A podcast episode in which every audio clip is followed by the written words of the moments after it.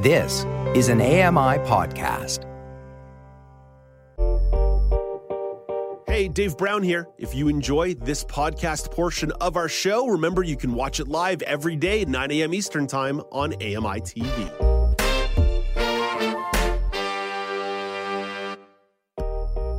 Good morning. It's Tuesday, November the 28th, 2023. Welcome to Now with Dave Brown, coming to you on AMI TV. I'm Dave Brown. Let's hit the horns and go.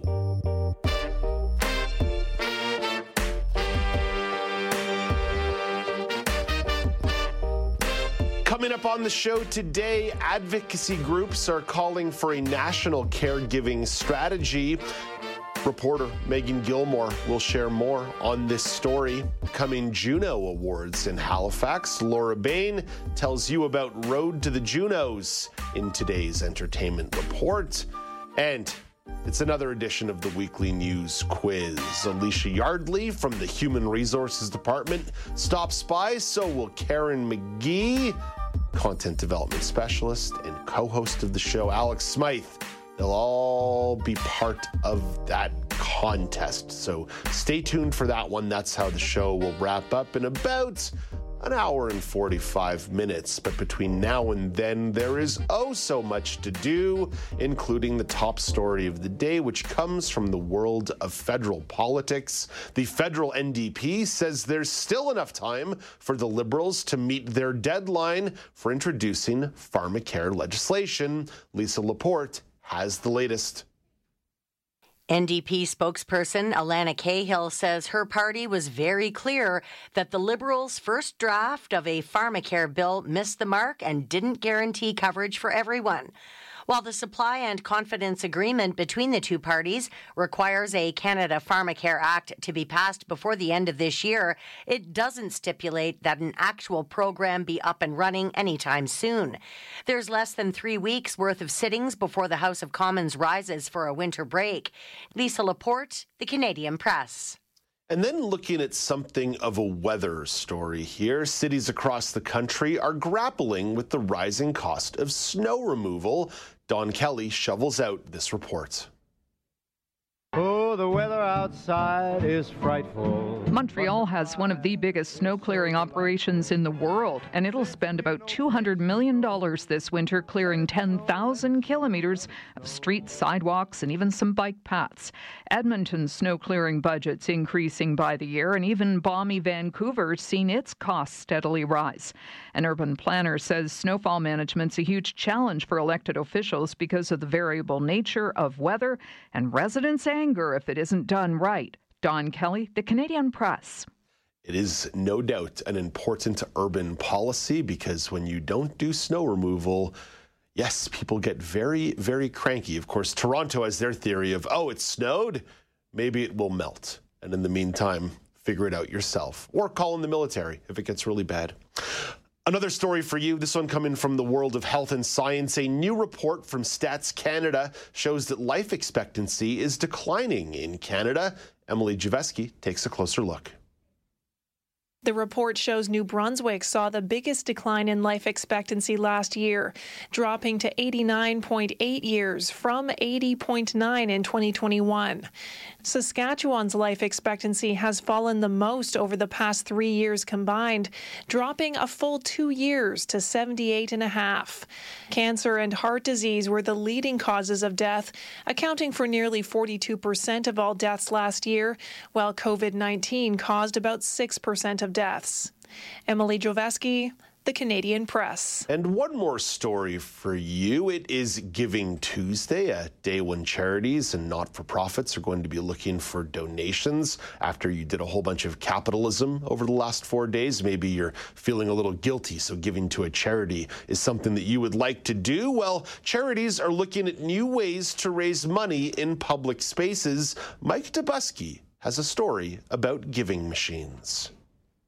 They're called giving machines, where instead of getting a soda or a candy bar, you're actually donating to the charity of your choice. Jennifer Alt is with the American Red Cross, which has its own donation options in the machine. Everything from being able to supply measles, rubella vaccinations to children to being able to help victims of disaster with food after disaster or shelter. But no matter what you pick, we're just so grateful to every single person that thinks about other people that may need help, that may need support. Mike Dobuski, ABC News. And you can find giving machines in 55 cities around the world, including one in Canada. There is one in Calgary. That's your look at the news. Here come the daily polls at Accessible Media on Twitter, at Accessible Media Inc. on Facebook. Monday, you were asked consultations are underway for the National Disability Benefit. What is your biggest priority in the benefits design? 42.9% of you said the amount. 33.3% of you said eligibility criteria. 11.1% of you said ease of applying. And 12.7% of you said other. We had a response over here on Twitter slash X at Accessible Media.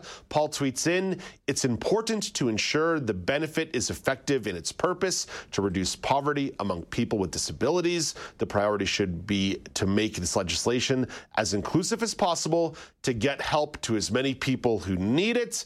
And Lilana tweets in at Accessible Media Other that the benefit is free of clawbacks. Otherwise, what's the point?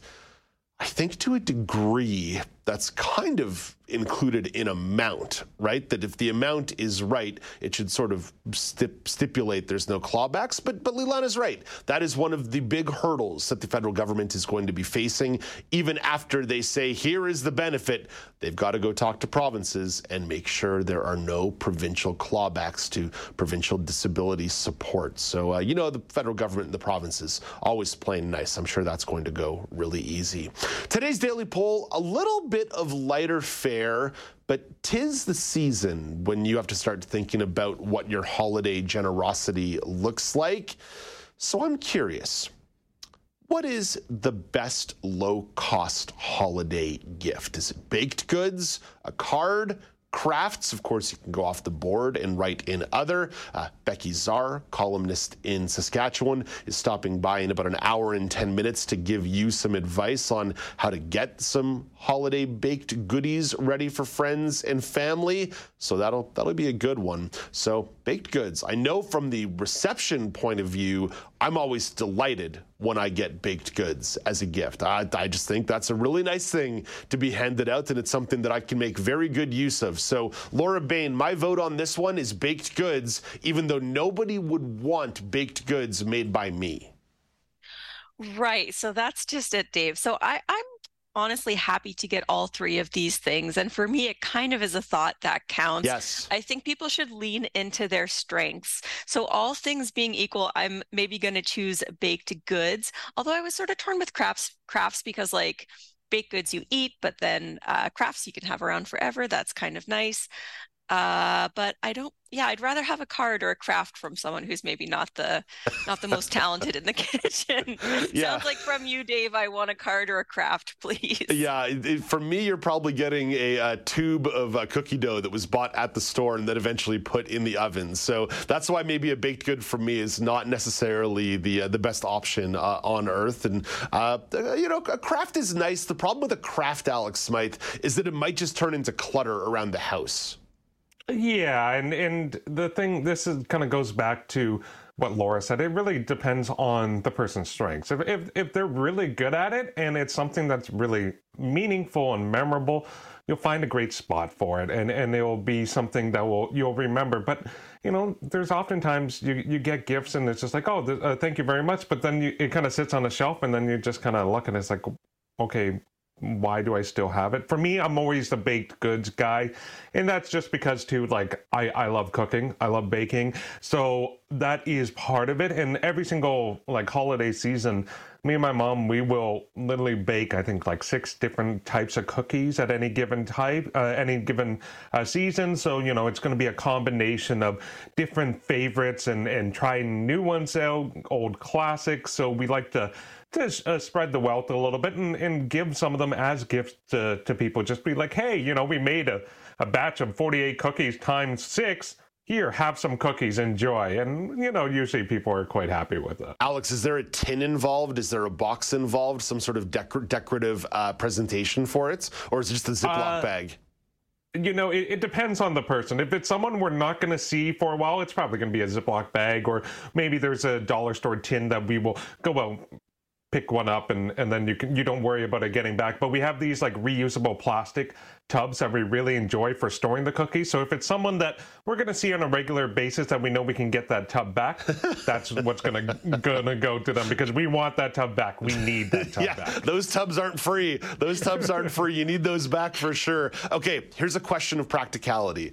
By the yeah. way, it's lovely when someone sends out a Christmas card. Like like I'm always happy when someone mm-hmm. sends me a holiday card. I'm I'm delighted by it. But how long until that card ends up in the recycling? Because I would say I'm reaching the point where the card might not even make it to Christmas Day anymore before it ends up in the recycling. So, Alex, be honest, how long before the card ends up in the recycling? So we have a tradition that basically in our kitchen we have like a area where you can dine in and there's blinds that go all around. So we actually hang all the Christmas cards that we get on top of the blinds because there's a little like cap on it. And so we, we kind of collect them all until after New Year's. And once we do the post Christmas cleaning, that's when those cards typically go, unless it's something very, very special, very meaningful. But um, yeah, we will keep them until at least after New Year's. Laura, be honest here. How long before that card ends up in the recycling? Yeah, same as Alex. You know, we had a tradition in my house growing up where the cards were sort of hung around a, like an inner door frame, maybe eh, taped up or sticky tack, I'm not sure, but I like having them on display. I kind of do that. And I mean, I'm lazy with getting, so they become like a Christmas decoration, I'd say. And then I'm kind of lazy with getting rid of my Christmas decorations. So I don't know, February. Okay, okay. Oh. all right. I guess, I guess, as has been evidenced by a lot of this holiday talk in the last couple of weeks, I am a, a cold-hearted soul. I am a cold-hearted scrin- uh, Scrooge or Grinch or a Scrinch, whatever you want to call me. I guess I'm on the outside looking in on this one. At Accessible Media on Twitter, at Accessible Media Inc. on Facebook. What is the best low-cost holiday gift? Baked goods, a card, crafts.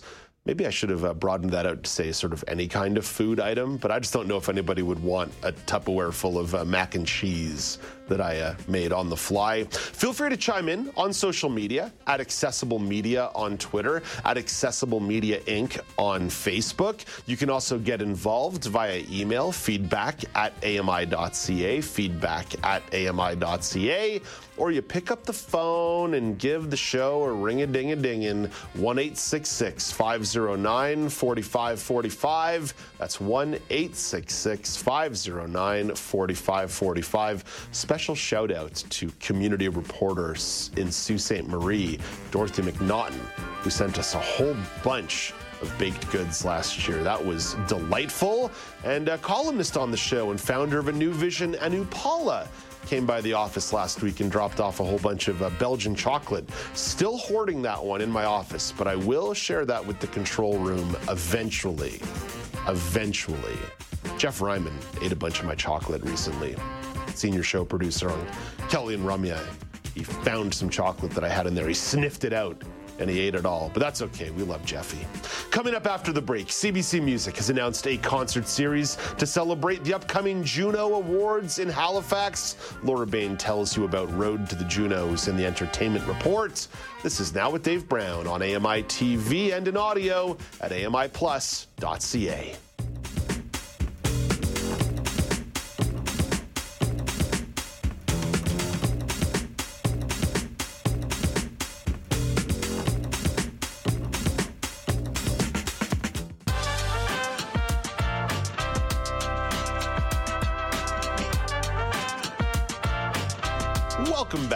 It's Now with Dave Brown on AMI TV.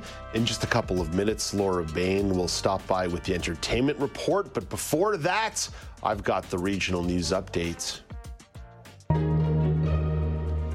Starting in British Columbia, members of the public attending council meetings and other public events at Vancouver City Hall will now go through an enhanced security screening process. The city says the change is about an evolving security environment. The city released no specifics about specific security concerns. Other cities have taken similar steps at their city halls. And I'll tell you, that's just a little teensy smidge of copy. But I want to dive into this deeper later in the week as part of the news panel with Michelle McQuigge and Joey DeGupta about. Uh, growing distance between Canadians and their elected officials. So that's just a little amuse bouche for you. I'll have a couple more details later in the week. Over to the prairies, the Alberta government will use its Sovereignty Act to oppose federal electricity regulations. Bill Graveland has the story. Premier Danielle Smith says the act allows the province to reject federal laws and policies it deems harmful, and that would include Ottawa's plan to implement requirements of a net zero electricity grid by 2035. We refuse to go along with this plan. The resolution also instructs the government to work with industry, regulators, and other groups to study the feasibility of establishing a provincial crown corporation to bring and maintain more reliable and affordable electricity onto the grid. Bill Graveland, The Canadian Press. A few provinces over, the Manitoba government has introduced a bill to make the National Day for Truth and Reconciliation a statutory holiday. Premier Wab Kinew explains why. And I think it's really important that we give all of those families a chance to participate and reflect on residential school survivors' experience, the children who never came home, and what we want to do for the future. Premier Kinew elaborates on the reasoning. Our government's public stance is that this is an important day to commemorate and honor the experiences of residential school survivors, and that it should also be a day to spend time with the people that you love, in part so that you can honor what was deprived from kids in residential schools. September 30th is a federal statutory holiday. Several other provinces and territories have also adopted it. Over to Ontario. Doctors in Ontario are asking the government to create more shelter spaces for people experiencing homelessness. Emergency rooms are seeing an increase in people seeking warmth during the winter. Brenda Molina Navidad has more. Dr. Carolyn Snider of St. Michael's Hospital says it's vital for governments to increase shelter spaces and warming centers. Snider co authored a study suggesting the number of homeless people visiting Ontario ERs without urgent medical issues rose by 24% over the past several winters. In Toronto hospitals, it shot up by 68%. The study notes that ca- cases of frostbite and hypothermia are becoming more frequent for people seeking shelter. And finally, in the Atlantic provinces, a pilot project that uses physicians' assistants to provide primary care at a Fredericton, New Brunswick hospital has been given permanent status. The Dr. Everett Chalmers Regional Hospital has been running the pilot since 2011. Physician assistants assess patients, order tests, review test results, prescribe medication and help implement recovery plans. The Horizon Health Network currently has three physician assistants providing care at the facility and will add one more. That's your look at the regional news. In one minute, Laura Bain will take part in the entertainment report. But first, here is Canadian press reporter Karen Rebo with your morning business minute. Canada's main stock index lost ground yesterday amid worries about growth and waning consumer demand. Toronto's TSX index lost 70 points to close at 20,032. In New York, the Dow Jones dropped 56 points and the Nasdaq slipped 9. In Tokyo this morning, the Nikkei index gave back 39 points and our dollar is trading overseas this morning at 73.51 cents US. Shopify shares rose 5% after announcing a Black Friday record for worldwide sales of $4.1 billion from its merchants. A committee of MPs is expected to begin clause by clause study today of a bill that implements an update to the Canada Ukraine Free Trade Agreement. The study follows a decision by the federal Tories to vote against the legislation. Conservative leader Pierre Poilievre defending his party's move as mounting opposition to language that promotes carbon pricing. From the Canadian Press Business Desk, I'm Karen Rebo. Thank you very much, Karen. Over to the world of entertainment. Laura Bain, the Juno Awards are still a few months away, but folks in the Halifax area are already getting some announcements and getting pretty pumped up for the weeks leading up to the uh, awards. Yeah, that's right. So uh, today I'm going to talk about a series of concerts called The Road to the Junos. Uh, it's put on by CBC Music, and this is to celebrate local talent, kind of as you mentioned, leading up to those awards happening in March. So this is happening from February 5th to February 9th at the Marquee Ballroom. Uh, so just to give you a little bit of a highlight of what's happening on Monday, we have the Marvin's Room night. So this is going to be some R&B music with uh, local artists Amani and Gary Beals. Tuesday is going to be well known uh, African Nova Scotian artist Reeny Smith with surprise guest. Maybe they're trying to figure that out. I don't know. Um, It'll be a surprise to everyone. it's surprise, a surprise. We're not sure. Um, no, I don't know. Maybe they know, and it's a big name. Who knows? Um, so Wednesday is going to be their reclaimed night. So this is featuring Indigenous artists, uh, Dee Dee Austin, Wolf Castle, and Morgan Toney. And we have a clip of Morgan Toney to play.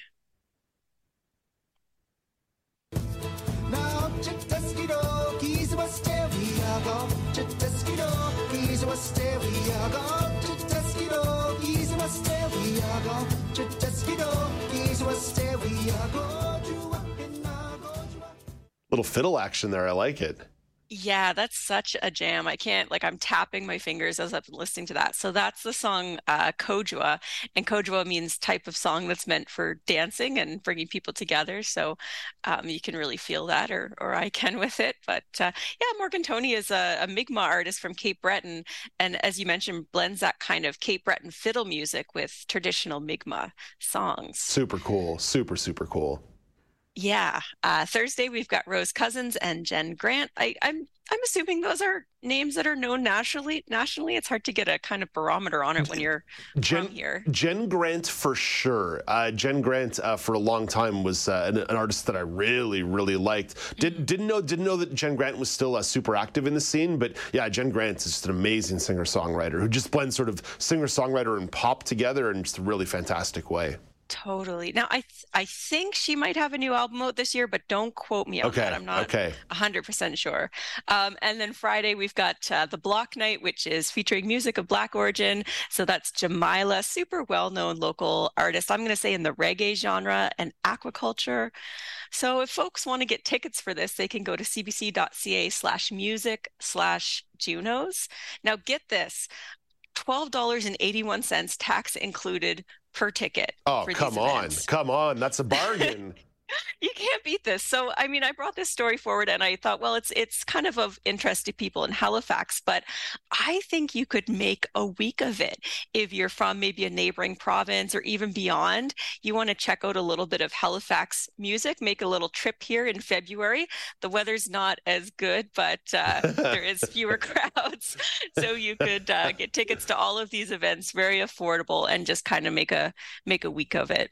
The, the Junos are something that transforms the city that they go to. Uh, sometimes just the week of the awards themselves. But here's a great example of doing something well before the awards hit, but still build into that momentum. I remember I covered the 2012 Junos when they were in Ottawa pretty extensively. Got a chance to interview a bunch of artists, had a chance to go check out the charity hockey game. There was just a lot going on that year as part of that event where you could tell you could tell that really the Canadian music scene wants to arrive in a city and sort of bring it to life in a whole new way. And that that's one of the reasons why I think the Junos, for as much consternation as there are about award shows generally, the award the Junos still serve a really, really important purpose in Canadian music broadly and then specifically to the locale where they go.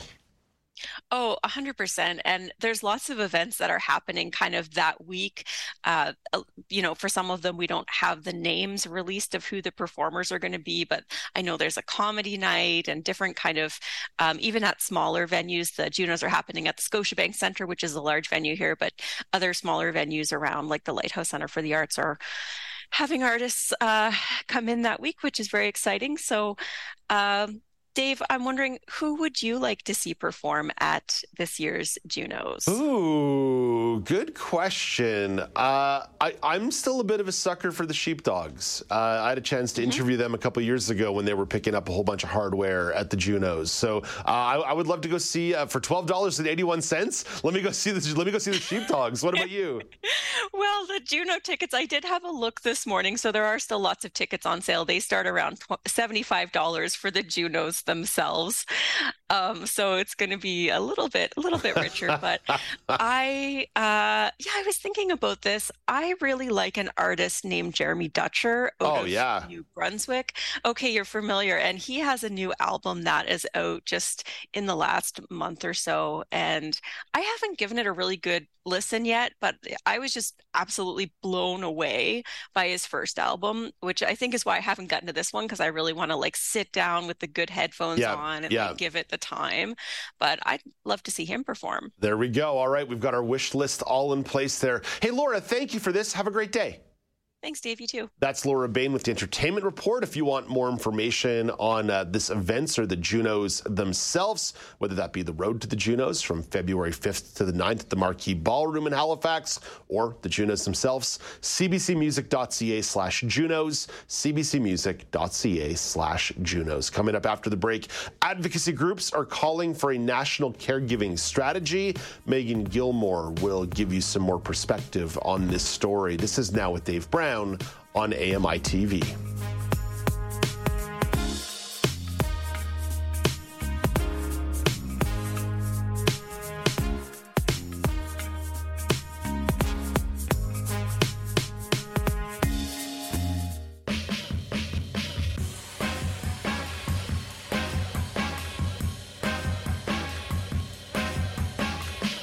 Welcome back. It's now with Dave Brown on AMI TV life has all kinds of changes built into it. And sometimes when a family or a friend is going through something, you want to step up and help. And from time to time, that involves becoming a caregiver. Many Canadians are experiencing the act of being a caregiver for a loved one at some point in their life, and they often struggle to find appropriate supports. So, advocacy groups are calling for a national caregiving strategy to mitigate the issue. Meagan Gillmore has written about this for Canadian Affairs and wants to tell you a little bit more. Hey, good morning, Meagan.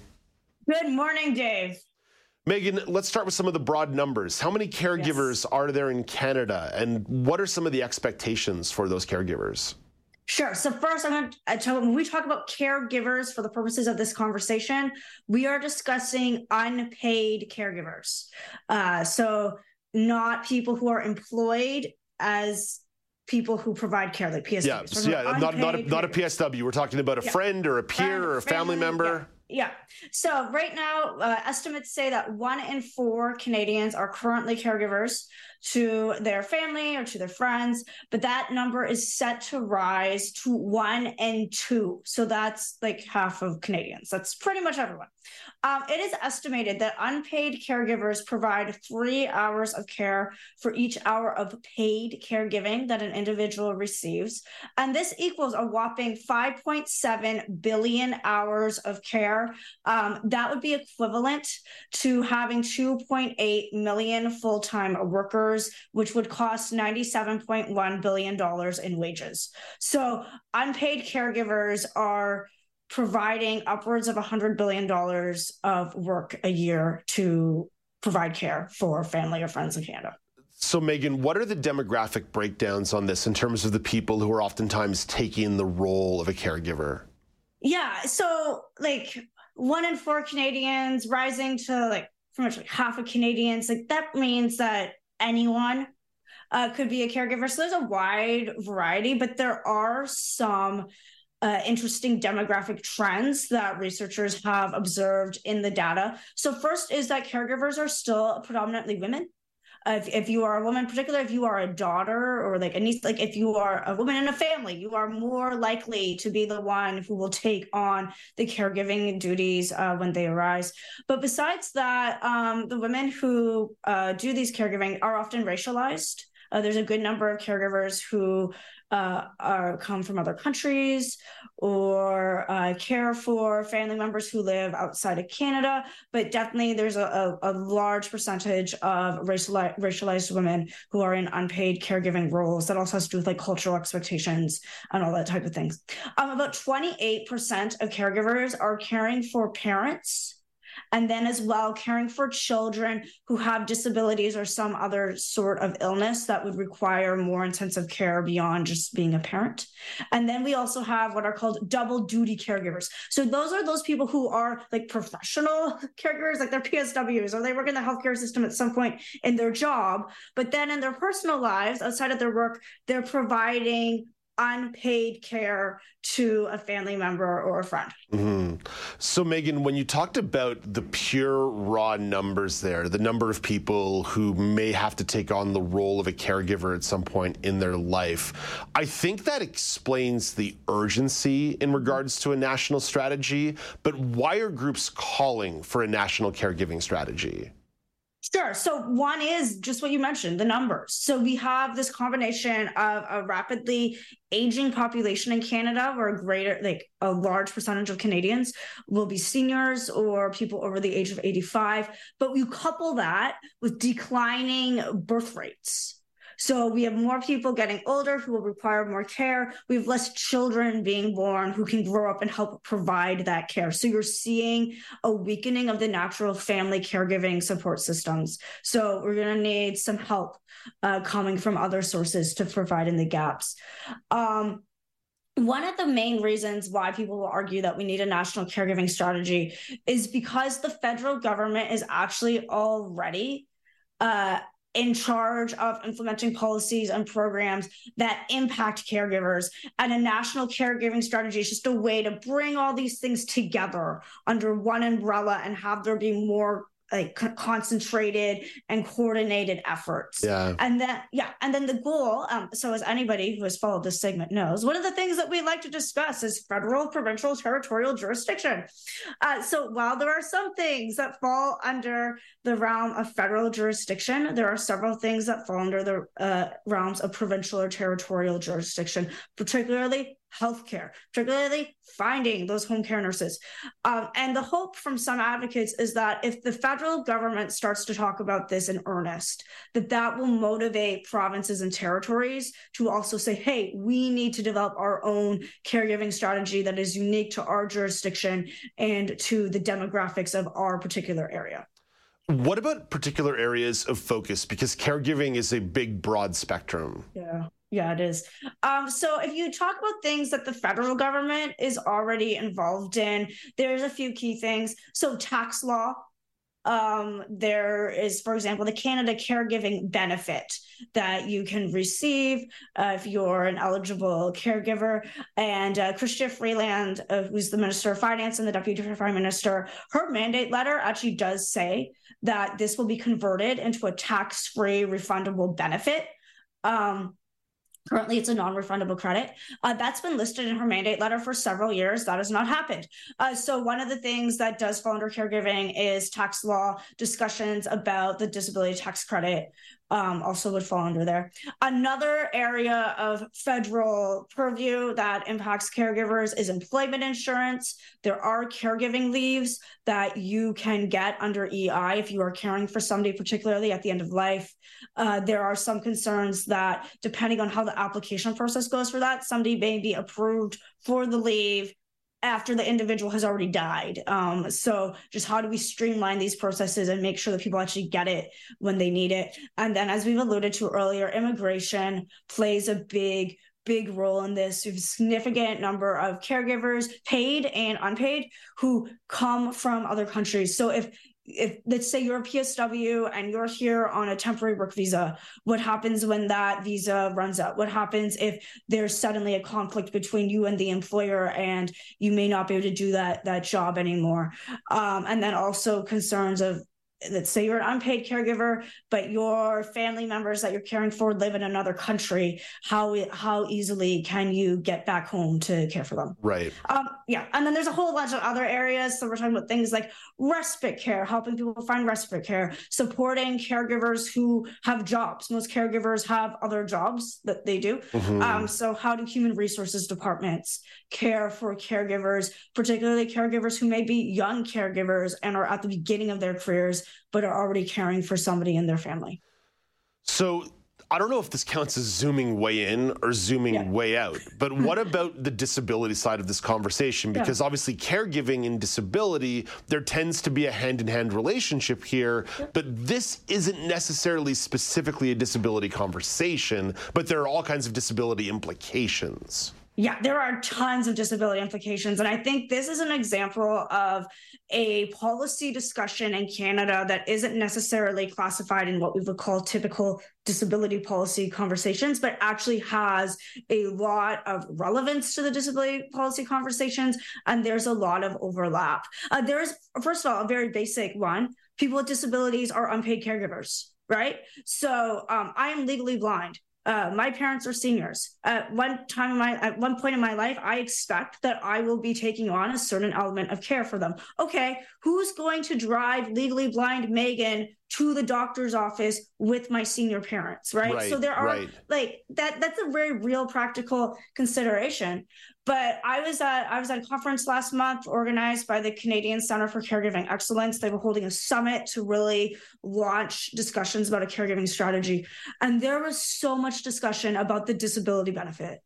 Um, and there's people who are involved in caregiving who are very concerned about uh, this benefit being created and it being created well. Uh, because if we can support people with disabilities to live independent lives maybe they won't need as many caregivers right like they there's there's ways to look at this from different different angles also a lot of discussions about the disability tax credit uh, and who gets it who doesn't get it all these little things in there um, because for many families their caregiving of their children is caregiving for a child with complex medical needs or disabilities and they are very aware of some of the policy conversations around disability. So this is just a reminder that disability policy conversations impact every single Canadian, regardless of whether or not you have a disability. And those of us who have disabilities, I think we need to recognize that and leverage the knowledge and expertise that maybe non-disabled people bring to these conversations. Yeah, not to give away too much here, but AMI Audio is going to be doing something special for uh, December 3rd, International Day of Persons with Disabilities, and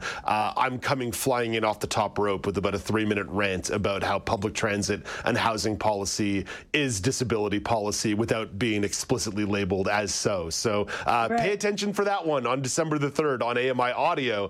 Uh, Meagan, uh, there's obviously a lot to this conversation. Yes. What are some resources or things that you want to put on people's radars if they want to learn a little bit more about the topic of unpaid caregivers or maybe just caregiving more generally? Sure. So we've already mentioned the Canadian Center for Caregiving Excellence out of the Azrieli Foundation in Toronto. They've been doing a lot of work on this, and they're planning to do more work, particularly in the areas of provincial and territorial advocacy. So, having provinces and territories think about, hey, maybe we should have a national, so maybe we should have a caregiving strategy in our jurisdiction. Also, the National Institute on Aging out of Toronto Metropolitan University has been calling for a national senior strategy for more than a decade. We don't have one, but they like part of a senior strategy they would say would include support for caregivers so those are some advocacy organizations but one of the things that is really fascinating about this topic from a policy perspective is that there is cross partisan support. So there is support from different political parties. And i think sometimes some individuals may try to label certain political parties as these are the ones who care about disability issues and these are the ones who don't. And i would suggest that you make that statement with a lot of caution because actually most political parties do have policies that intersect with this they just have different ideologies about how they believe the, what they believe the role of the government is when it comes to providing these services. So this is a cross-partisan issue. Different parties will go about it in different ways, but there are elected officials in all parties who care deeply about this. So that's something to watch for. And then, in case we haven't mentioned it in a couple of minutes on the show, Canada Disability Benefit consultations are going on about regulations. That is part of this conversation and we don't know what's going to happen with that but that that is part of this conversation so keep your eye out on that if you aren't already yeah, those consultations underway until December the 21st, and you can get involved uh, via phone, via email, via the web. I don't have those points of contact handy at the moment, but maybe I can pick up that phone number again. I know it was in uh, yesterday's uh, script in the edition of the show. Meagan, thank you for this. Thank you. Have a great day. That's Meagan Gillmore, a reporter for Canadian Affairs. You can check out her article at CanadianAffairs.news. CanadianAffairs.news. You can find Alex Smyth at the AMI Weather Desk. Alex, it's a bit of a hodgepodge across the country right now with uh, some unusual temperatures way up north. Yeah, Dave. So uh, I wanted to explore how kind of the weather pattern system forecast seem to almost have flipped so far this week. So Ontario and the prairies are dealing with cold conditions, and especially in Ontario, a lot of snow starting today and into tomorrow. Well, you would assume those conditions would get worse the more north you made your way. But however, in, in Iqaluit, up in Nunavut, is enjoying a spell of unseasonably warm weather. So, Wednesday, the northern capital is expected to actually be warmer than both Toronto and New York City. And this is all due to an eastern trough that has brought the frigid air that in conditions that we're currently experiencing in Ontario. So, a pocket of warm air has been created as part of the system and it's going to hover over Iqaluit until Thursday. So, for the next 2 days, the conditions will be 17 degrees above normal. So a high of plus two is expected today, and a high of plus three is expected Wednesday. For Toronto, as I mentioned, Iqaluit's going to be warmer. Toronto is expected to be a high of one tomorrow, while New York City expected to be a high of two. Now, don't expect these conditions to last too long because come Sunday, well, the high is going to be back down to more seasonable conditions at minus 13 degrees. But it's a little uh, break of seasonably warm and uh, uh, welcomed weather before the wintry cold really takes hold over the region. Yeah, they'll uh, they'll take that. They'll take a couple days around the freezing mark in Iqaluit in uh, late November, early December. Dark, dark, dark, dark time of year around Iqaluit. Alex, thank you for this. Thank you, Dave. That's Alex Smyth at the weather desk coming up after the break. The Distillery Winter Village has begun its winter wonderland. Toronto community reporter Mara Hutchinson will give you the details. This is Now with Dave Brown on AMI TV.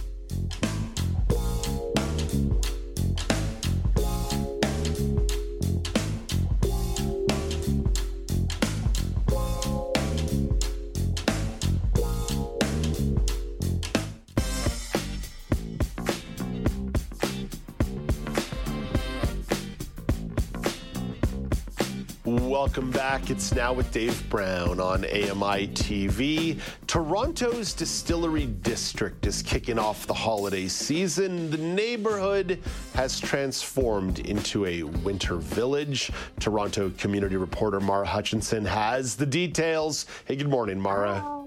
Good morning. What's up? Mara, you've got a whole bunch of holiday stuff here uh, lined up. Winter Wonderland, but the Distillery yes. District is one of those neighborhoods in Toronto that people will flock to this time of year. What's on offer? So I guess this year has changed a lot because they even changed their name because it's getting bigger and bigger as each year goes on, right? So there was so many vendors of little markets of food, things you want to buy. There's a lot of entertainment, people singing along, elves just following you. Because, of, of course, it's a family place. So all these elves are just chasing you down, singing carols. There's a Santa Claus thing that, that you can meet Santa there for a period of time.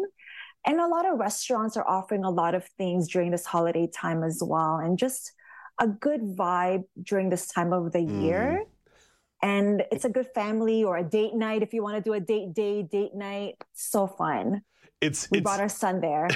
it's definitely a chiller vibe than say the Eaton Yes. Center on a on a Saturday afternoon, right? Like it's it's Yes. a little bit more uh, chill. It's still busy. There's still a lot of people flocking there, but it's got a little bit more of that community vibe. Why do you think it's so appealing? Maybe I just gave gave it away a little bit right there, but but there is like an appeal to it that sort of stands out from sort of your standard store or your standard market. it's because of that tree. Because I, you know, they have this huge, I think it's about 56 feet Wow. and Christmas tree, and they do an actual lighting ceremony. And this year they're featuring the Dior tree. So it's a huge, huge thing to look at and take photos and just have your family there. And there's just so many little things each corner that you can enjoy. And just a nice, honestly, it's just a nice experience when you want to just be on your own, let's say, or bring your family. We brought our son over the weekend and he loved it. He he loved the fact that there was elves chasing him, like just kind of following around and then eating all the good stuff. And it was just a nice feel to all, like, you know, just to kind of get your Christmas spirit going.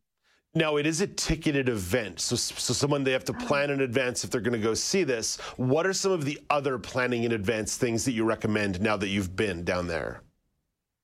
Well, first, um, I highly recommend figure out the time because there are some um, during the day you don't have to pay, but at night now you do have to pay just to get in. And if you do want to, if you want to, let's say, do some certain activities, um, you have to probably just look at it, look it up, and just kind of maybe see, okay, there's ticketed prices here as well. So, you know, kind of plan ahead for that. And for restaurants, I feel like if you really want to have a good dinner or a good lunch, you can plan ahead as well and call them and make reservations. And oh my gosh, there's just so many. And I think for me, honestly, is I'm all about free entry where it's already chart, you know, for us as a disabled community, we don't, I'm going to be honest, we don't make a lot. And I want to go in there when it's free Mhm, because they didn't mhm. advertise this. Because I think this is the first year that they're charging people now. Because I've been through the dis- distillery market for so long, and this is the first time I've actually noticed that you have to pay now because it's getting bigger and more entertainment. So that's why. Yeah, yeah, something grows in popularity, and unfortunately, uh, Yep. sometimes it gets more popular, but that comes with a price tag attached to it as well. I know. So, so let, let me give the, the the point of contact here: the DistilleryWinterVillage.com, the DistilleryWinterVillage.com, and it, it's going to run uh, till after the holidays, till uh, January the seventh. So still a bit of time for that one. DistilleryWinterVillage.com. Maybe something a little bit more in the museum side of things may appeal to someone this time of the year. So, the Royal Ontario Museum is bringing back their ROM After Dark monthly series. Mara, you had a chance to go. What were some of the highlights? First of all, with your ticket, you get a free drink and free coat check. And we all know we need to put away our coats because it's winter season. And on top of your ticket, you they offer you a free drink. So as an adult, I did I you we obviously can't bring our, our little ones during at the ROM after dark. Um, that was a winner for me. That was a win because I needed a drink just to kind of enjoy the vibe, the music, because they do offer um, live music, live entertainment. So that was truly amazing. Can you imagine like you're listening to good stuff and then you're wandering the museum? And it's a different feel during the day, I have to say, because during the day I'm focused on entertaining my son. But now it's like I'm taking the museum on my own time and my own, you know, just, and I'm just wandering by myself. And at this, yeah, I brought my husband along. So it was like a nice date. Yeah, there's something really cool about being in a museum after dark. A friend of mine got married at the uh, Nature Museum in Ottawa a couple summers ago, and and we were sort of given free reign to wander around the museum. It's pretty darn cool to get to spend some time in a place like that. It was sort of less of the hustle bustle. Yes, it was. It was so many people. It was pretty much it's over. I heard it's always sold out because it's always just once a month now. They brought it back and it's only once a month, end of the month. So when I went, it was a sold out show, like sold out Oh, so, event. so there's still hustle bustle. You see, you need these private events, Yeah. Mara. If you really want to live like a uh, like a bourgeoisie aristocrat in uh, 17th century France, you know, ideally 17th century, uh, you got to you got to get you got to get the good- private events. but it was such a good time and every certain areas they also have the dj there. So one room it was all these it was glow in the dark. I had a i had trouble there but all of us were wearing all these glow in the dark glasses. So i was just looking at the glow in the dark things but everything else was obviously pitch black for me because of my condition. But I still had a good time because I was able to hear the music and listen to some people just kind of talk about the event and it was nice. And then going to different areas where they offered a lot of stuff. And I honestly I recommend highly just going and experience it for yourself. But it was nice. You can wander anywhere and you hear the music. You can eat. You can have your drink while you're doing what you're doing wandering around and Yeah. experiencing the museum. So Rom After Dark runs on the last Friday of the month. It is 19 Yes. plus, like Mara said. Tickets 40 bucks, or if you're a patron or member, 36 bones. So it pays to be a patron or a member. rom.on.ca, rom.on.ca for more information. And Mara, circling back to the holiday season, you wanted to give out a shout out to the Holiday Hills at Stackt Market in a different part of downtown Toronto. I know, because you know what? I've always heard about Stackt Market during the summer and so on. And it is nice. I've been a couple of times, but they're offering pretty much the same kind of feel like the distillery. But obviously, this one is free. You can wander, eat, and be outdoors and just having a sip of cocoa. And there's so many lights. They offer some um, bands as well or music and even little games here and there, like for entertainment. And I just feel like if you're shopping around downtown and you want a quick bite, there's a, an actual spot that you can sit and enjoy your food or drinks and just chill out. And you get all the Christmas lights going, and it's nice. It's a nice feel after shopping. Maybe a little bit lower stakes than uh, than the distillery district over there on uh, 28 Hey, it's Bathurst. free. Yeah, at uh, 28 Bathurst, Bathurst Street in Toronto. Like Mara said, uh, entry is free. And for more information, you can visit stacktmarket.com. Stacktmarket.com. Stackt is spelt S T A C K T. Stacktmarket.com for more information. Mara, I believe this is probably going to be the last time you and I chat between now and Christmas. So all the best to you and the family over the All the holiday season. I know. Same to you, Dave. I can't wait to see you in the new year and hear all about your holiday holiday plans and just everything. I wish you all the best. Thank you. Uh, my holiday plans are always exciting because of my uh, seven year old niece. She brings a little bit of life to the holiday uh, festivities, no doubt about that one. Mara Hutchinson is a community reporter in Toronto, Ontario. In a couple minutes, Brock Richardson will stop by for a sports chat. But first, there is another electric SUV hitting the market. Mike Dobuski has the specs in Tech Trends.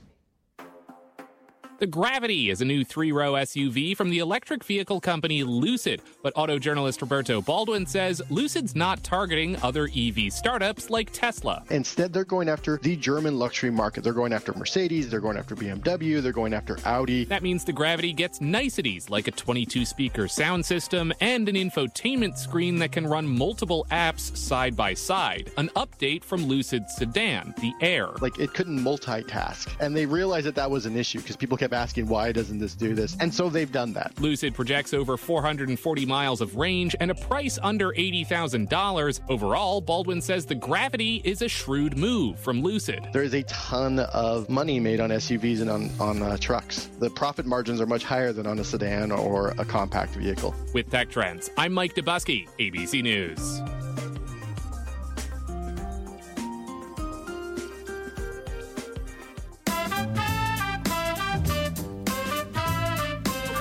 Kids now with Dave Brown on AMI TV. Also in beautiful streaming audio at AMIplus.ca. Or maybe you're listening on demand on the mighty AMI Audio Podcast Network. Don't forget, you can always find a show if you miss one by searching for Now with Dave Brown on your favorite podcasting platform. Don't forget to like, subscribe, and review. Smash that subscribe button if you can. And if you really like something, why don't you share a link on social media with your friends? It's the little things you can do to support the show that make me feel very, very good. And isn't that what this is all about? You making me feel good? The other way around. I'm talking to you this morning, hanging out on Tuesday, November the 28th, 2023. Coming up in the second hour of the show, tis the season for baked goods and desserts. Becki Zerr will share some tips on prepping holiday goodies for friends and family or coworkers. Like I said earlier in the show, as part of the daily poll, baked goods probably the best low cost gift. It shows that little bit of extra love. And it's another edition of the weekly news quiz. Contestants Elysia Yardley, Karen Magee, and Alex Smyth will compete for the fictitious crown of weekly champion. Speaking of competing, let's start the hour with a sports chat.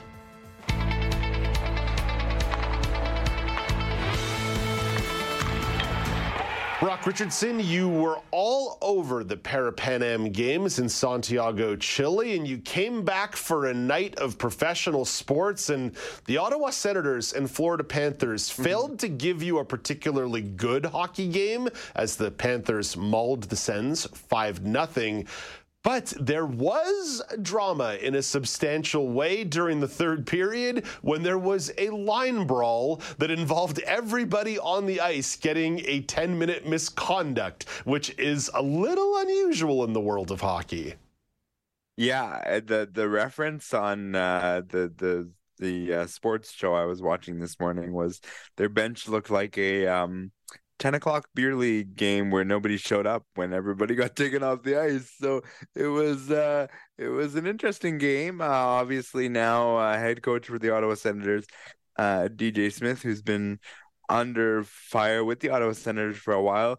The hot seat is heating up oof, rather oof. rather quickly on on dj smith. And and i don't think he helped himself in uh, yesterday's uh, post game press conference when he remarked, uh, I wear this one. I didn't have my team ready to play. Maybe it's on me. Maybe I need to put out better lines to start the game. When you acknowledge to the public that you made the mistake, sure, one of two things can happen. We love your honesty, but another thing is why did you put the wrong line maybe in your mind on the ice? Like there's tons of questions there. So i'm not sure the ottawa faithful fan base will be happy with his his uh, post game press conference because I raised an eyebrow when when I heard this, and I'm not necessarily an Ottawa Senators supporter. So. Yeah, there, there's there's nothing wrong with taking accountability and saying, "Hey, I might have put the long wrong line out to start the game," but that that's one shift. That's 40 seconds of being beaten down roundly for 60 minutes,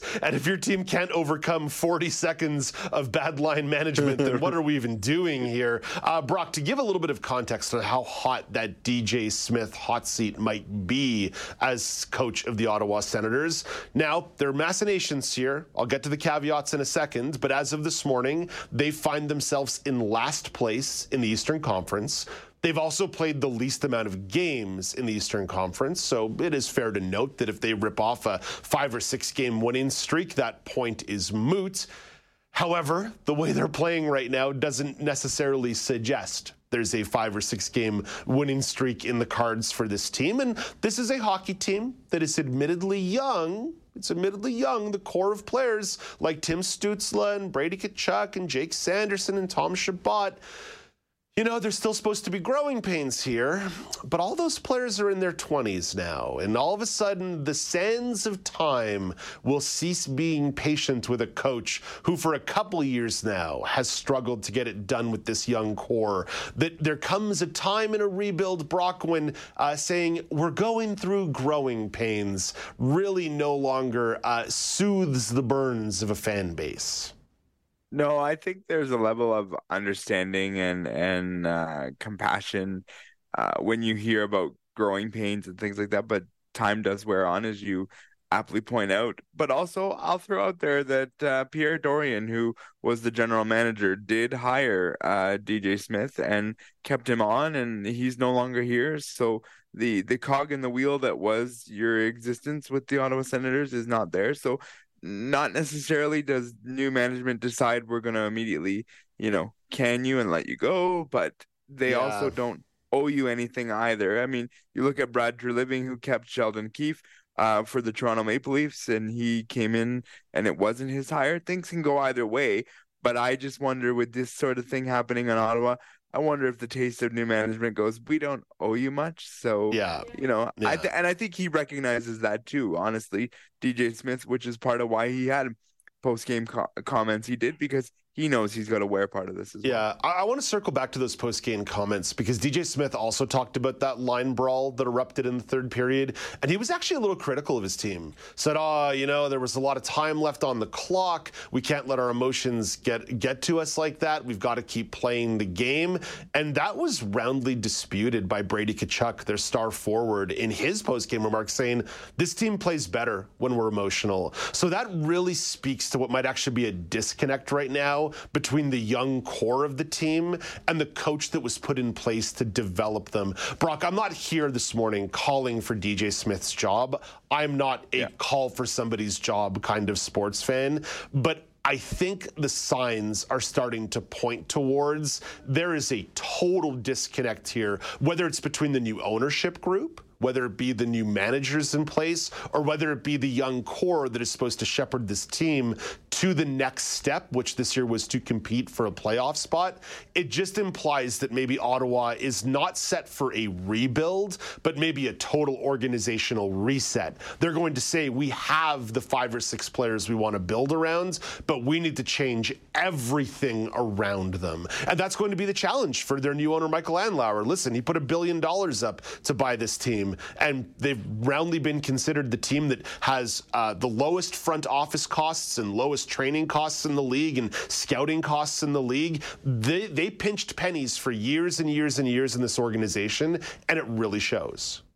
Yeah, and I think going back to your other point, I think when you start having, you know, some opposition comments from your coach to your players, that's when I start kind of raising my my red flag and kind of going, hmm, are we losing the room? And I recognize that losing the room is sort of the a, buzz phrase, but I think when you lose the room and you start you start to sort of hear contrasting, you know, things that are being said from the players to the staff, that really concerns me. And I think Ottawa really expected to be something this year. Yeah. Think, yeah. And and I think this is the step that we're looking and going, what is that something that you were supposed to be and you're not? And I think that's sort of where the fan base is going to lose their patience quicker because they're looking at it going, hey, we were sold on we're going to be something, and what are we? And we're last in the East. That, for for two for, for two years as well, right? It's not just that they had a bad start this year;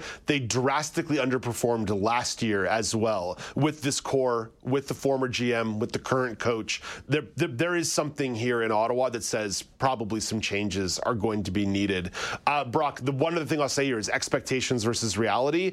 It's hard for a team like Ottawa, who watched Detroit start their rebuild a little bit later than they did and are already competing for a playoff spot. Buffalo's had a bit of a rough start to the year, but Ottawa sees Buffalo in front of them as well. And right now, the vibes in Montreal are good. So when three teams have started their rebuilds around you and appear to be moving in a better direction than you, that sort of those those are all division rivals, right? Those are division rivals. They're geographic rivals. It just puts the fan base and the organization in a position where they have to at least consider what fundamental change do we need to make.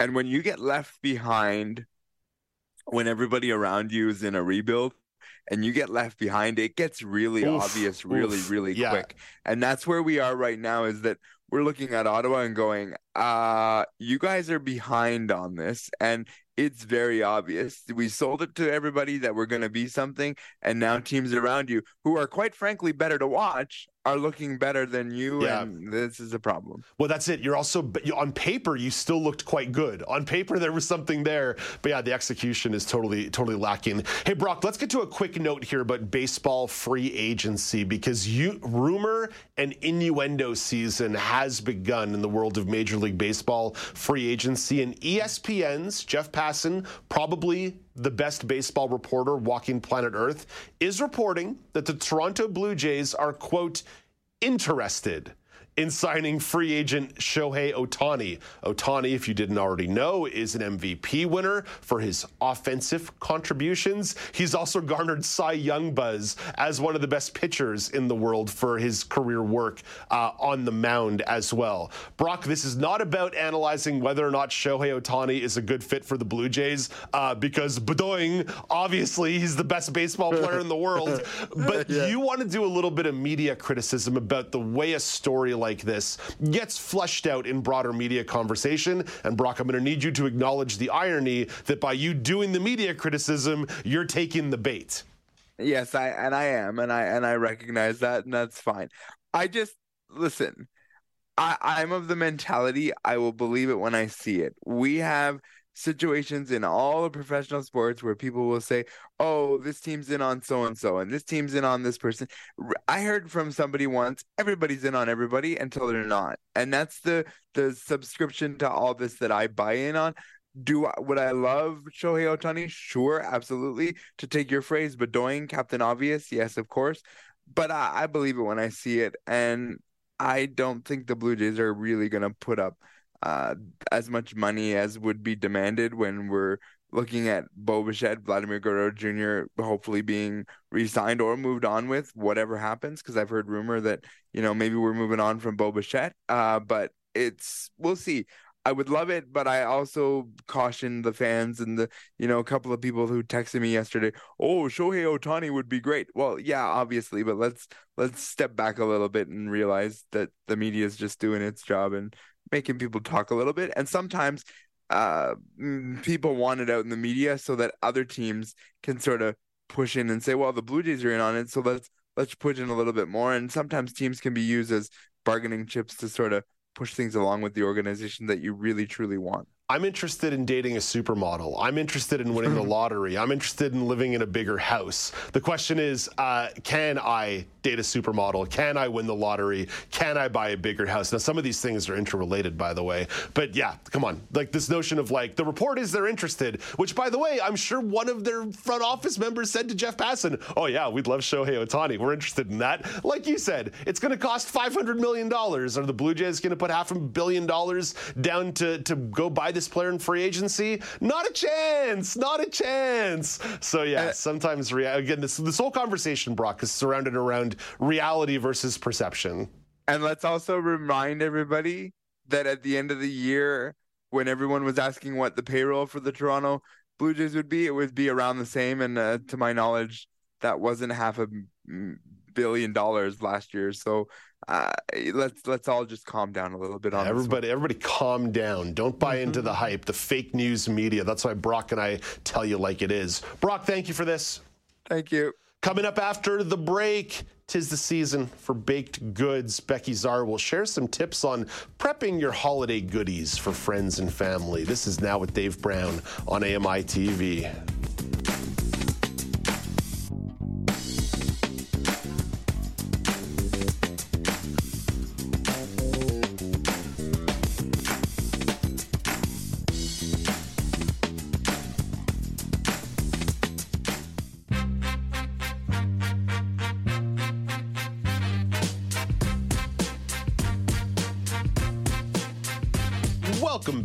It's now with Dave Brown on AMI TV. A reminder of the daily poll.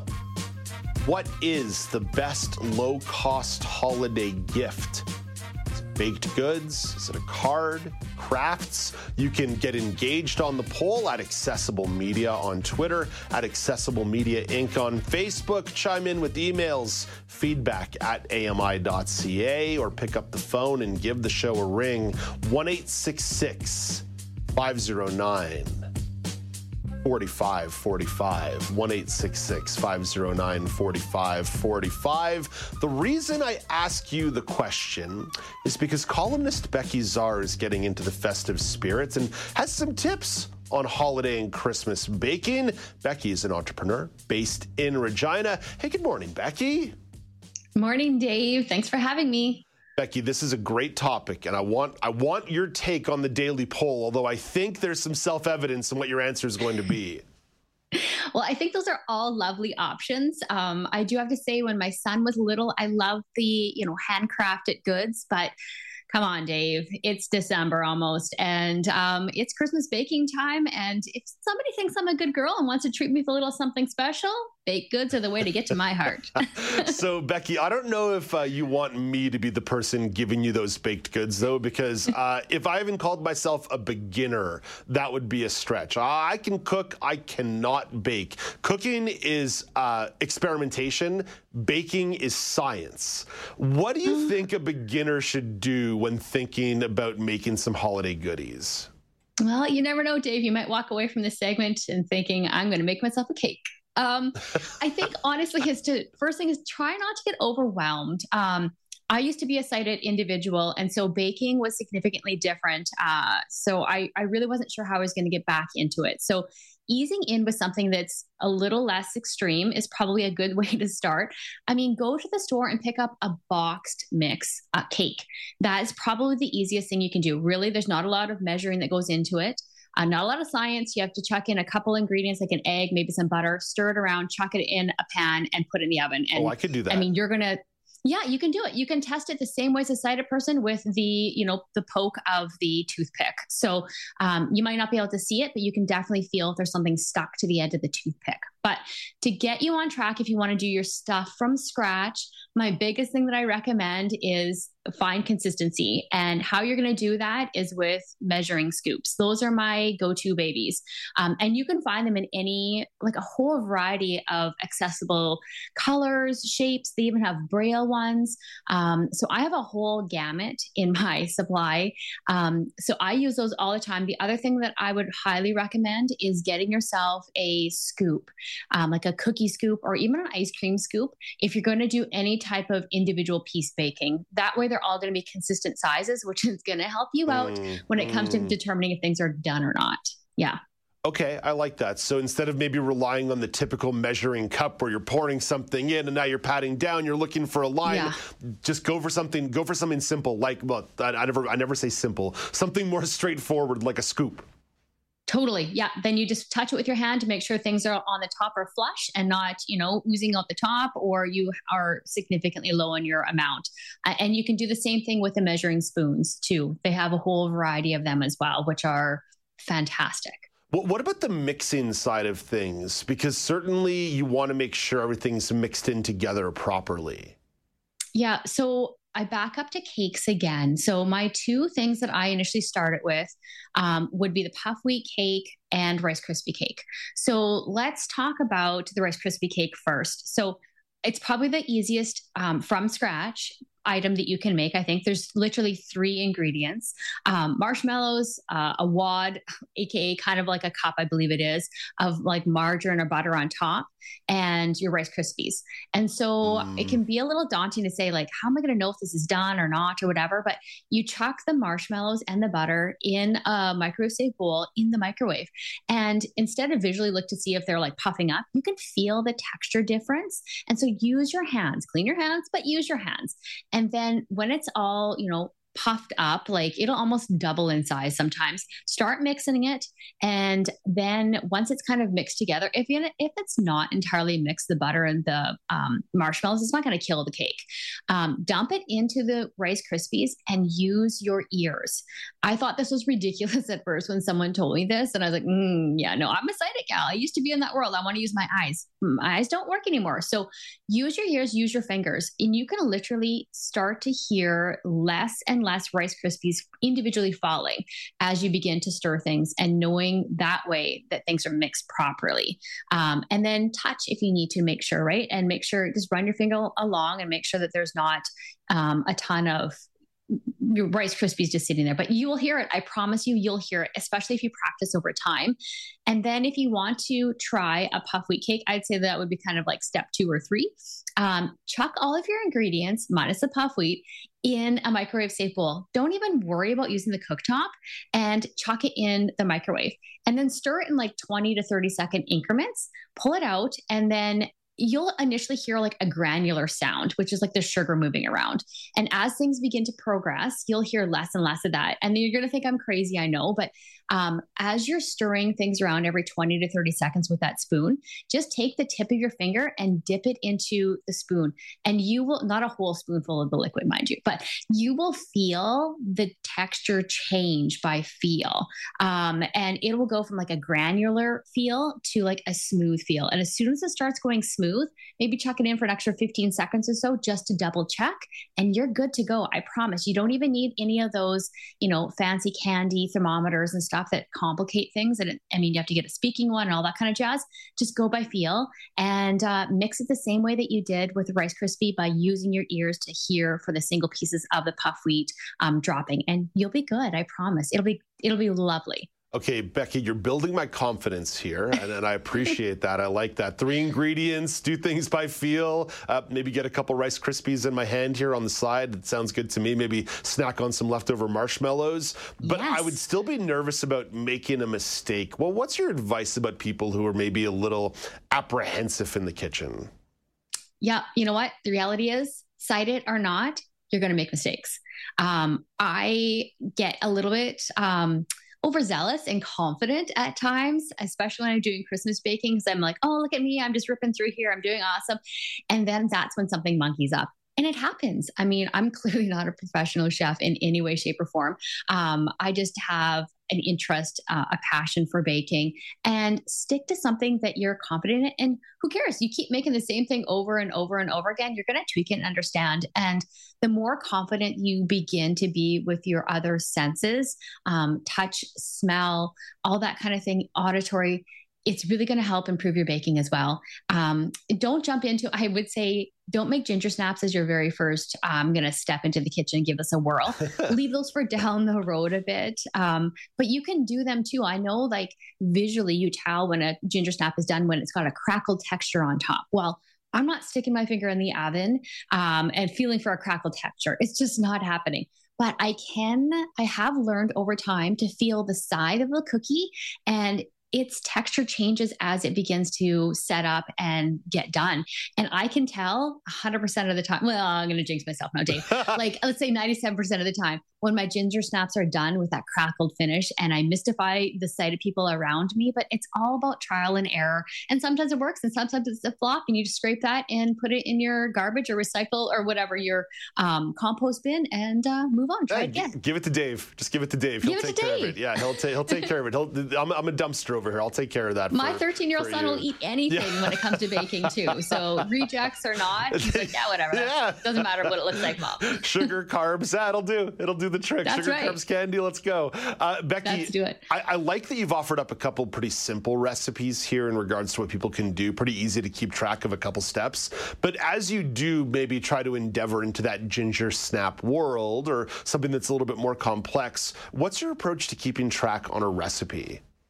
Yeah. So I used to try to push through and act in the sighted world and write things in giant um, Sharpie and uh, zoom in on my phone to me, it all began it began to become ridiculous and not work at all. So I got my lovely son, who's 13 now. He was probably around 10 at the time when I pivoted to this direction. And he read out just on my phone. So I just have a regular iPhone, went into, um, what is it, notes or something? Not notes, um, uh, the, voice vo- the, the voice memo. Yeah. Yes. And he auditorily recorded each of my recipes and labeled them for me and created a folder because he's 13 and is techie, right? Um, and now I get the pleasure of listening to his voice at the age of 10 forever, um, reading my recipes. And I can pause them, I can rewind them, I can share them with a friend. And it's just, it's amazing. It's so much easier. So I would totally recommend doing that. Give it a try. And, um, and if you want to try a, a you know, you don't have somebody to record it for you and want to try a recipe, just let me know. I'll share one of mine with you. Yeah, voice memo is such a wonderful tool. It's not called that on my Samsung phone, but same concept, right? right? Record these little audio totally. files. They're there. They're great reminders. It's almost as good as a personal assistant. Almost as good as a personal assistant, Becki. almost. But has a cuter little voice. De- well, yeah, definitely a cuter little voice. So I know when Bennett's involved. Uh, Becki, one last question on the way out the door. Let's say you were you to bet. send out some beautiful Christmas goodies. What's your favorite one to send out? Uh, if it turns out right, I like to send out fudge. Um, oh, fudge yeah. is like it's a it's a bit of a challenge for me. I sometimes goof it up, and I've collected a variety of recipes over the years. Um, some work a little bit better than others, but I I love fudge. I have to say, yeah, Good answer. It doesn't last long in my house though, Dave. Like my to my husband, my son, and myself, and it's not even December. I'm gonna have to do Christmas baking a couple of times. I've yeah. done it once already, and uh, it's not. It's gone. I'm I'm going I'm going full family feud on this one. Good answer. Good answer, Becki. Thank you. Good thank answer. You. Good answer, Becki. Thank you for this. Have a great day. I I, I think you this bet. is the last time we're chatting between now and Christmas. So all the best to you yes. and the family. Thank you. Take care and enjoy your holiday season. Thank you so much. Happy baking. Happy baking. I'll try. I promise. If I try something, I'll tag you on Facebook. That's, yes, do it. that's entrepreneur Becki Zerr talking to you from Regina, Saskatchewan. And a reminder all about the daily poll on this topic. What's the best low cost holiday gift? Baked goods, card crafts. You can get involved at Accessible Media on Twitter, at Accessible Media Inc. on Facebook. You can also chime in via email, feedback at ami.ca, or via the telephone, 1 509 4545. Coming up after the break, there's a new study about the long term impacts of playing soccer. So, Alex Smyth will share that report and then bring it to the roundtable with Nazreen, Ramya, and myself. This is Now with Dave Brown on AMI TV.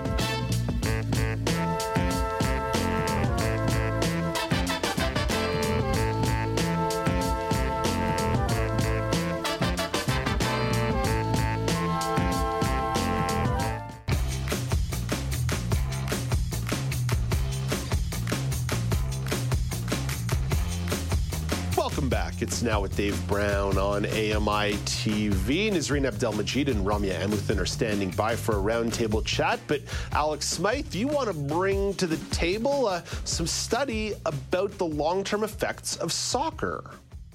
Uh, yeah, Dave. It uh, turns out there may be some uh, long-term impacts for for playing the sport, especially when it comes to doing headers. So Chuck Sivertsen has the findings.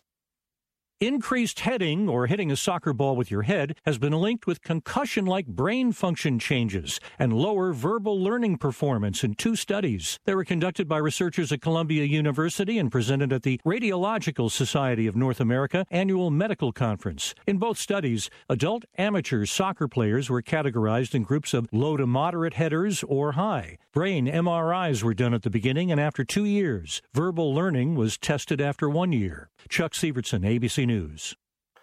So the link between head headers and and and kind of impacts on on concussions and, and brain, yeah, brain trauma, exactly, brain trauma, like it's brain, brain trauma, trauma. yeah. Exactly. It's not exactly surprising, so to speak, because we were well aware of the impact from other sports. But I always like have this kind of, I guess, uh, view that soccer is a bit of a safer sport when compared to some of the other ones out there. But I, I wanted to bring this to the roundtable and find out, you know, what people's thoughts are and if this study changes their, their perception of soccer. So, Ramya, why don't we start with you? You are a soccer player yourself. I don't think you're doing many headers out there, but does this study and these findings uh, kind of change your view on soccer and how safe it is as a sport?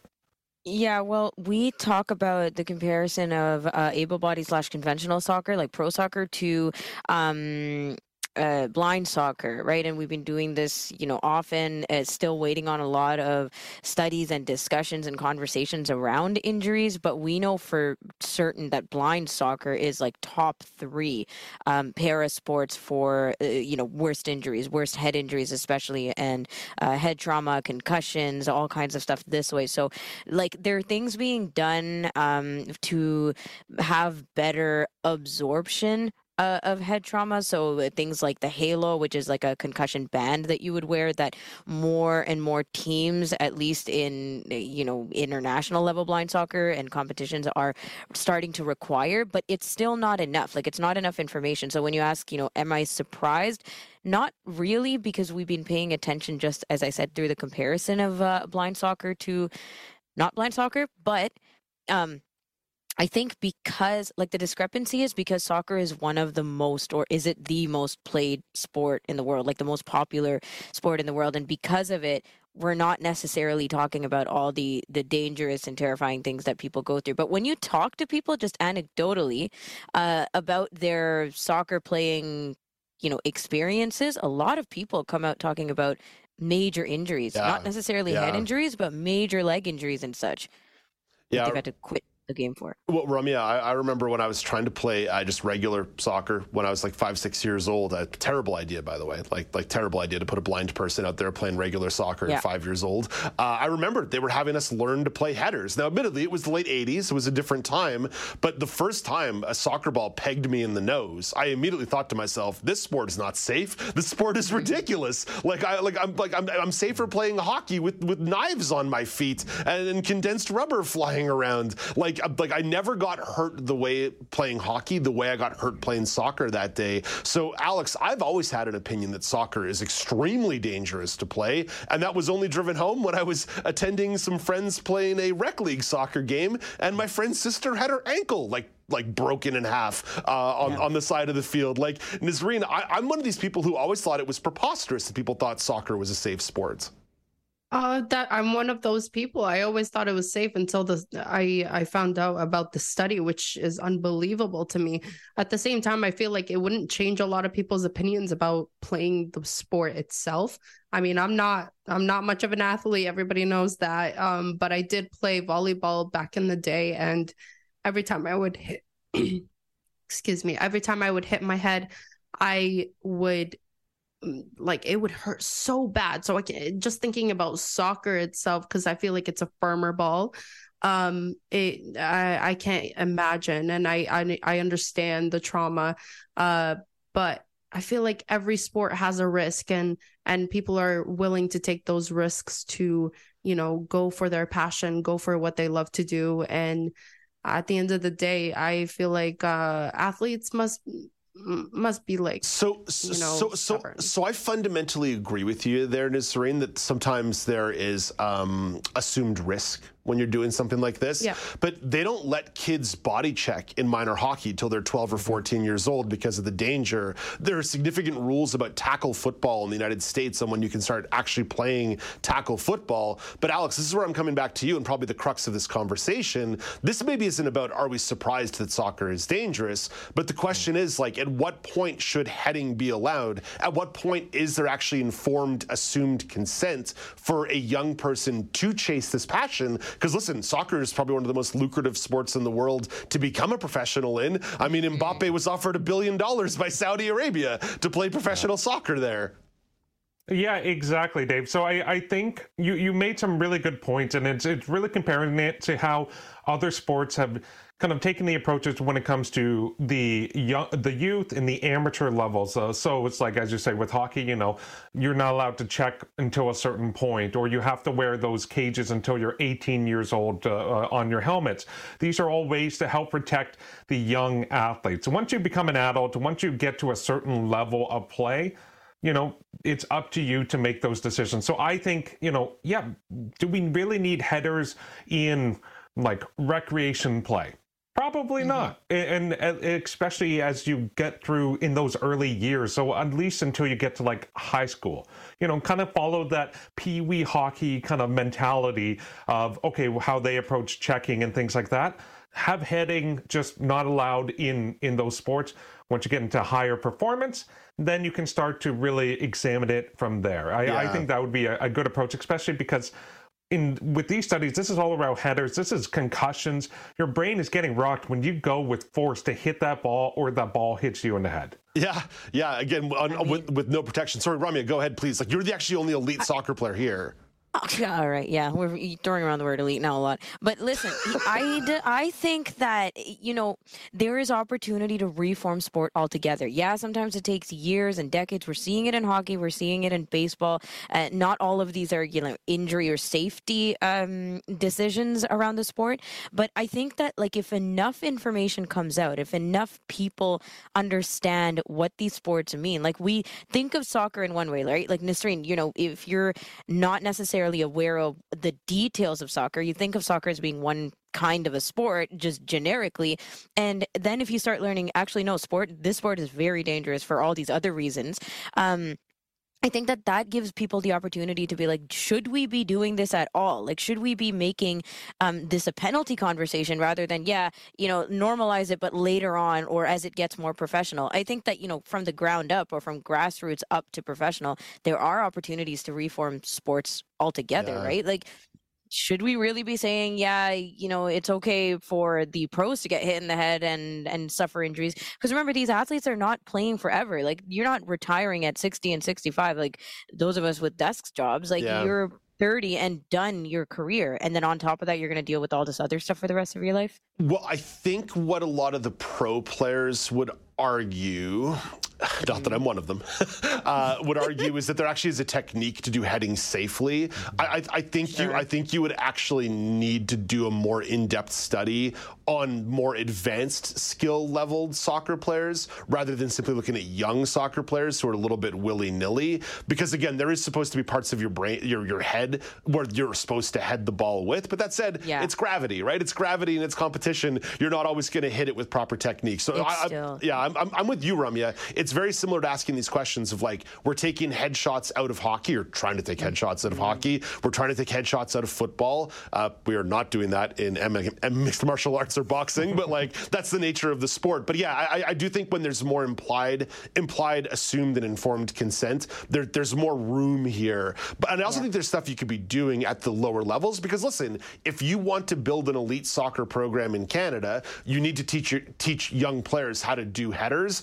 But maybe that's using a much much softer ball in the early right. stages in pra- in practice scenarios rather than game scenarios. I think there's little things you can do. But Rami, I'm, I'm I am sort of on side with you. Like to a certain degree, if we're saying you don't want to get hockey players hit in the head, maybe you don't want soccer players hit in the head either. Like just period, period, point finale. Okay, Alex, you put a great question here that I want to make sure we get to on the way out the door.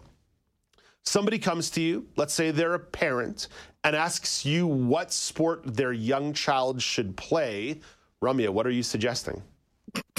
I was going to say uh, swimming, something you can do on your own. You know, like you, I don't know about organized sport. I do really enjoy organized sport, though. Like soccer is something that very new in my life, but I love it because it's a team sport, and I would want my kids to to learn. But it I'm so terrified of injuries. Like tr- truly, even further for my kid, my potential kid, than myself. Yeah. Like I don't, you know.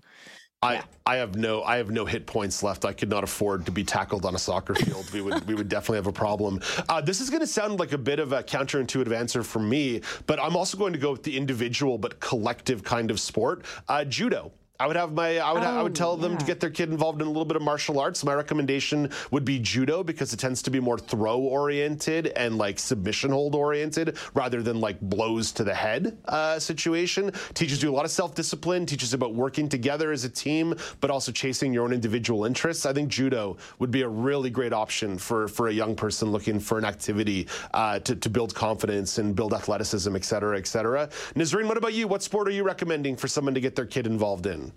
Well, my nephew's five, and we were indecisive about which sport to put him in. It was either soccer or swimming, and we went for swimming. Thank God. Now that I know this study, I just feel like it just doesn't add up to me. I know it's it's dangerous regardless, even for young people. But um, swimming was such a success. He's such a pro. He's so cute, and it's it gets him moving. He he's a, it's a distraction, so yeah. it's perfect. Swimming's a good one too. Alex, what about you? Last answer. Yeah, you know, I, I viewed this as like the major sports available. I think I still suggest soccer despite these uh, these findings, but I would put in the caveat that there is risk involved to make sure that you're aware of the risk. But I think uh, if you compare it to basketball, football, hockey, soccer probably is still the, the best of those ones available. Actually, basketball is a good answer there too in terms of uh, teamwork. But uh, but yeah, th- there can be there can be some dangers in that one too. The going up and down, uh, breaking your ankles and your knees along the way as well. Alex, thank you for bringing this topic to the table. Nazreen, have a great day. Ramya, just before I say goodbye to you, you are the host of Kelly and Ramya on AMI, hitting the airwaves at 2 p.m. Eastern Time. What's the uh, top line item on the show today? Oh, okay. Gut health with Frances Wong on our wellness segment. She wants to tell us all about it. We are not doing well with gut health uh, across the table. So okay. we will. we have a lot to learn. Yeah, I uh, was in desperate search of some fiber when I was making my dinner last night. I was like, "There's no vegetables in my house," so I opened up a can of beans. So hopefully, hopefully oh. that gave me a little bit of fiber yeah. along the way here. Uh, Ramya, thank you for this. Have a great day. You too, Dave. That is Ramya Amuthan coming up after the break. It's the weekly news quiz. This is Now with Dave Brown on AMI TV.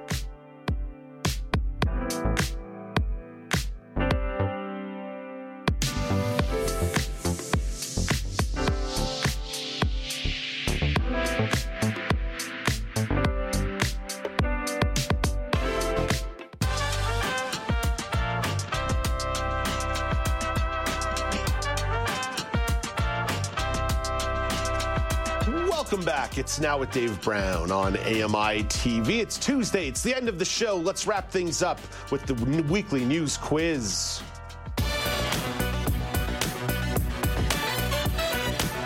That is right. news quiz on a Tuesday, an institution that predates the existence of Now with Dave Brown.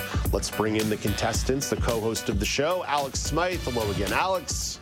Hello, hello. From AMI's Human Resources Department, it's Elysia Yardley. Hello. And Content Development Specialist Karen Magee. Hello, Karen. Good morning. All right, let's jump right into things with the rules. You need rules to play a game, or else what are you doing? There are three rounds of questions with three questions per round. Each question comes with three multiple choice options. If you answer the question without hearing the options, you get two points. If you need to hear the options, you get one. If you get it wrong, I mock you a little bit and move on until the point is awarded. The order of contestants was drawn by Mary Daniel, wife of producer Paul Daniel. The order will be Elysia, Karen, and Alex. So, Elysia, the first question and first round all comes from international news. British cabinet member Laura Trott is in hot water. She says a particular group of people should work from home and do their duty. What group is she referring to? Oh, that's a good question. Uh, can I take the options, please? Is it refugees, expectant mothers, or people with disabilities? I'm going to say people with disabilities. That is correct. One point for Elysia Yardley. Hundreds of thousands of people with disabilities will be told to look for work that they can do from home or face having their benefits cut by up to $8,000 a year. So one point for Elysia. Over to Karen with question number two. U.S. President Joe Biden celebrated his 81st birthday last week. He's the oldest president in the country's history. Who is the second oldest president to have served in office? Or how, who was the second oldest president to hold office? I think I know, but I'm going to take the choices. Is it Ronald Reagan, Donald Trump, or Dwight D. Eisenhower? I was going to say Trump. That is incorrect. Oh. Alex, is it Reagan or Eisenhower? I'm going to go with Reagan. That is correct. Reagan was just short of his 78th birthday when he left the White House. Okay, Alex, that's one point for you, tied up with Elysia, and an opportunity to pick up the last question of round number one. Geert Wilders won a European country's election last week. What nation is it?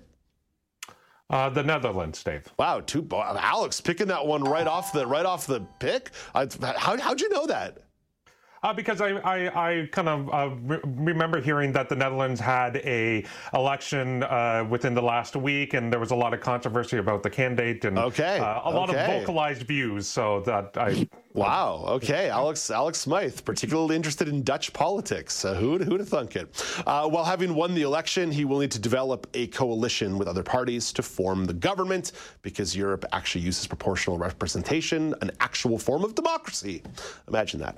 Okay, after one round, Alex has three points. Elysia has one. Karen still sitting on the goose egg, but Karen, you get the first question of round number two, and all these questions are going to be related to Canadian news. Last week, a Canadian city revoked fashion designer Peter Nygaard's key to the city following his sexual assault convictions. What city is it? Toronto? That is incorrect. Alex, do you want options or do you want to take a wing at this? Uh, options, please, Dave. Is it Edmonton, Toronto, or Winnipeg? I was thinking originally Calgary, so I'll go Edmonton. That is incorrect. Elysia, I'm giving you the default point on this one. It was yeah. Winnipeg. Nygaard received to the key to the city in 2008. So, after uh, that question, that puts Alex at three, Elysia at two, Karen still sitting at the goose egg. And Alex, here's a chance to stretch out your lead. Canada's Evan McEachran earned his first career World Cup gold medal in ski slope style after the finals were canceled in Austria. Why were the finals canceled? I have no uh, no idea, Dave. So can I get the options, please? Was it too little snow, too much rain, or severe winds? Hmm. Uh, I'm gonna go with too much wind. Severe winds. That is correct. One point for Alex Smyth. Skiing's international governing body chose to award podium places based on the only runs it was able to squeeze in on Thursday. So there you go. A gold medal by default. That's the way we like it. So Alex is at four, Elysia's at two, Karen's on the goose egg. Elysia, an opportunity here, though, for you to get right back into this game. Canadian businessman George Cohen passed away last week. He helped open a U.S. fast food company's franchises in Canada. What fast food franchise is it? Uh, can I get the options? Was it McDonald's, KFC, or Burger King? Burger King? That is incorrect. Karen, a chance for a steal. It was McDonald's. That is correct. One point for Karen Magee on the board. Cohen also founded the Ronald McDonald House Charities Canada in the 1980s. Cohen's work with that organization helped him become a member of the Order of Canada in 1988. So after two rounds, we've got Alex at four, Elysia at two, Karen at one. Anybody's game going into the last round. Alex, you get the first question here. A Nigerian music fan said they were surprised to get a reply in Pidgin from a pop star. The fan complained on social media that their world tour was not visiting the country. Which pop star was it? Um, I'm going to take a wild guess uh, Taylor Swift. That is incorrect. Elysia, do you want the options or do you want to take a swing at this? I'm going to ask for the options. Is it Bruce Beclarien's favorite, Dua Lipa? Is it Nicki Minaj or Madonna? Ooh, um, I'm going to guess Madonna. That is incorrect. Uh, we got a chance for a Karen to pick up a steal here. Uh, Dua Lipa. That is incorrect. I oh, get Dave the Brown gets a point. I get the default points. I'm now I'm now tied. I'm now tied with Karen. This is very exciting. No, you're beating me. I think, aren't you? No, you still you still have one point on the board, don't you? Oh, do I have one point? I don't Yeah, think so. I think do I? Okay. I thought oh, I did had one. McDonald's. You're right. You're yeah, right. You're, McDonald's. sorry. You're yeah, right. Come on now. We've always got I'll stop McDonald's. talking. Karen, you and I always have a little bit of McDonald's. Uh, okay, over to question number two of round number two. This one is headed over to Elysia. A think tank study by Pollara shows that Ontario has been found to be the second angriest province in the country. what province is the angriest in the country? I'm shocked that it's not Ontario. Um, can I get the options, please? Is it Saskatchewan, Alberta, or Manitoba? Oh. I'm gonna say Alberta. That is correct. One point for Elysia. As uh, Pollara's Annual Rage Index tracks the mood of Canadians regarding government, economy, and current events. Surprise, surprise, that it's uh, Alberta if they're asking questions about the uh, government. Uh, not to editorialize too much. So that, that's a big answer there by Elysia because that puts her within one point of Alex Smyth going into the last question but Karen Magee gets first crack at this one. Karen, Canada's Privacy Commissioner is investigating a cyber attack that targeted companies that provided a service to federal employees. What is the service? Uh, I'll take the choices, please. Is it language lessons, relocation services, or mental health supports? I'll say mental health supports. That is incorrect. Oh. Alex, a chance for a steal to put this game away. I'll say um, relocation supports. Boom. Alex gets it, gets the point, and gets the win. The cyber attack targeted a pair of firms that provided services to military, federal police, and foreign service members relocating both across the country and around the world. And with that, the winner is.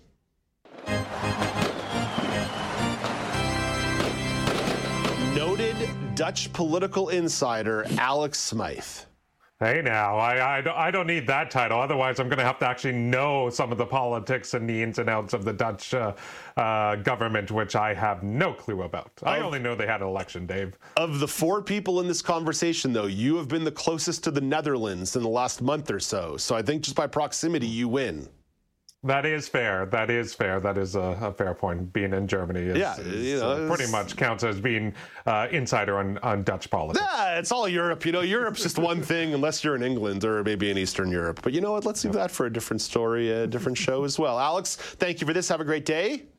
Thank you, Dave. Elysia Yardley, great effort by you. Thank you. Thank you. And Karen Magee, thank you for the notes you send me during commercial breaks with your hockey conspiracy theories.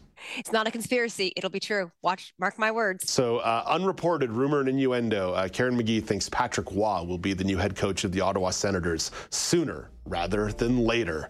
And I'm kind of into that. But maybe uh, Karen and I can have that conversation on another day. Just like you and I can have a conversation on another day because that's all the time there is for the show. I'll be back again tomorrow morning at 9 a.m. Eastern Time. Until then, I'm Dave Brown reminding you to play safe, play fair, but don't forget to have some fun.